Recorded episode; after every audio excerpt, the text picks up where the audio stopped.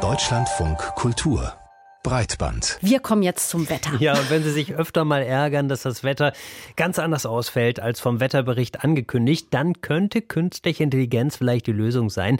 Denn der durch KI generierte Wetterbericht soll deutlich zuverlässiger sein als die klassischen Prognosen von Meteorologen. Das behauptet jedenfalls Google von seiner KI Graphcast. Ob's stimmt, Matthias Finger hat sich das mal angeschaut. Nasse Schuhe, weil uns der Regen überrascht, verschwitzte Klamotten, weil wir zu dick gekleidet sind. Und Gewitter, vor denen uns keiner warnt, all die Probleme mit der Wettervorhersage könnten sich schlagartig in Luft auflösen, wenn man den Schlagzeilen glaubt. Diese KI trifft bessere Wettervorhersagen als ein Supercomputer. Neue KI schlägt herkömmliche Wettermodelle. KI liefert beste Wettervorhersage. 300 Millionen Euro buttern wir jedes Jahr in den deutschen Wetterdienst. Die könnten wir uns sparen, oder? Danke, Googles künstliche Wetterintelligenz Graphcast übernimmt von hier. Achtung, Spoiler, ganz so einfach ist das dann doch nicht, sagt Irene Schicker vom österreichischen Wetterdienst Geosphere die Information, die in diesen Machine Learning Modellen drinnen steckt, die ist an sich gut.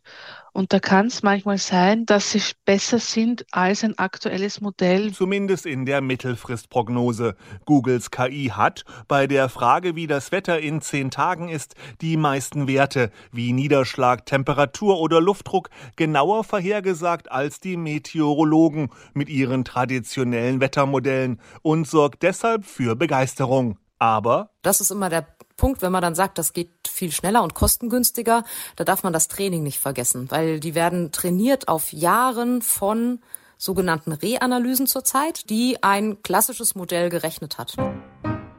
Ein strategischer Vorteil ergänzt Stefanie Holborn vom Deutschen Wetterdienst. Die Wettervorhersage, wie wir sie kennen, nutzt aktuelle, fehleranfällige Daten. Die KI hingegen verwendet zum Lernen Datensätze, die das Wetter im Nachhinein beschreiben, in einer erneuten, also einer Reanalyse. Darauf wird dann so ein KI-Verfahren trainiert und es lernt daraus die Muster und kann dann Vorhersagen berechnen in nur wenigen Sekunden, wofür unsere klassischen Verfahren äh, länger brauchen, deutlich länger. Graphcast vergleicht dafür das aktuelle Wetter mit dem von vor sechs Stunden. Durch die jetzt neue Kombination mit validierten Wetterdaten der letzten Jahrzehnte spuckt die KI eine erstaunlich gute Vorhersage aus.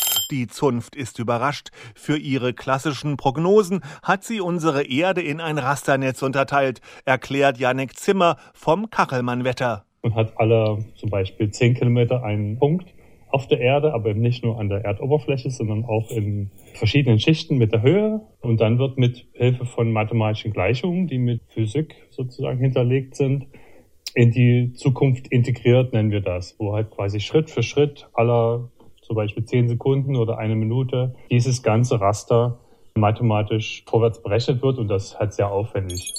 Hunderte Millionen Punkte auf der ganzen Welt werden in die Oldschool-Prognose einbezogen. Der Großcomputer des deutschen Wetterdienstes in Offenbach beispielsweise hat die Rechenleistung von 20.000 PCs.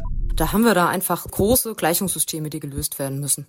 Und deswegen braucht man dafür die Supercomputer, auf denen das gerechnet wird. Gerade die Meteorologie hat den Bau solcher Rechner vorangetrieben. KI-gestützte Wettervorhersagen hingegen lassen sich an normalen Computern erstellen in kurzer Zeit. Im September wütete Hurrikan Lee in der Karibik. Graphcast hatte ihn, so brüstet sich Google, bereits neun Tage im Voraus erkannt und so mehr Zeit für Schutzmaßnahmen geschaffen. Erst drei Tage später hätte die klassische Meteorologie vor Lee gewarnt. Wenn man da so ein Beispiel findet, dass es besser läuft, dann ist das ein carefully chosen best example, würde ich immer sagen. Kontert der deutsche Wetterdienst. Noch ein Beispiel Acapulco Ende Oktober.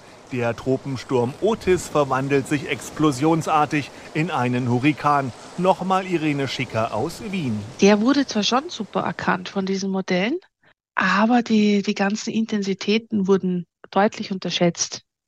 Dieses Problem, was wir dann bei diesen Machine Learning Methoden oft haben. Die neigen nämlich dazu, wie auch klassische statistische Methoden übrigens, dass sie gegen den Mittelwert tendieren. Doch auch Meteorologen mit ihren Supercomputern haben die Entwicklung so nicht kommen sehen. Wenn Graphcast hier dazulernt, könnte das helfen. Was 2022 passiert ist, was 2023 passiert ist, diese Ausreißer verglichen zur langjährigen Klimatologie, das kennt das Modell nicht. Das heißt, ich muss gerade jetzt immer wieder schauen, dass ich diese Information hineinkriege, dass ich das Modell so trainiere, dass es diese Extremwerte dann auch sieht. Künstliche Intelligenz kann all das sehr gut vorhersagen, wofür es Vorbilder in den historischen Daten gibt. Fehlen diese, versagt auch sie.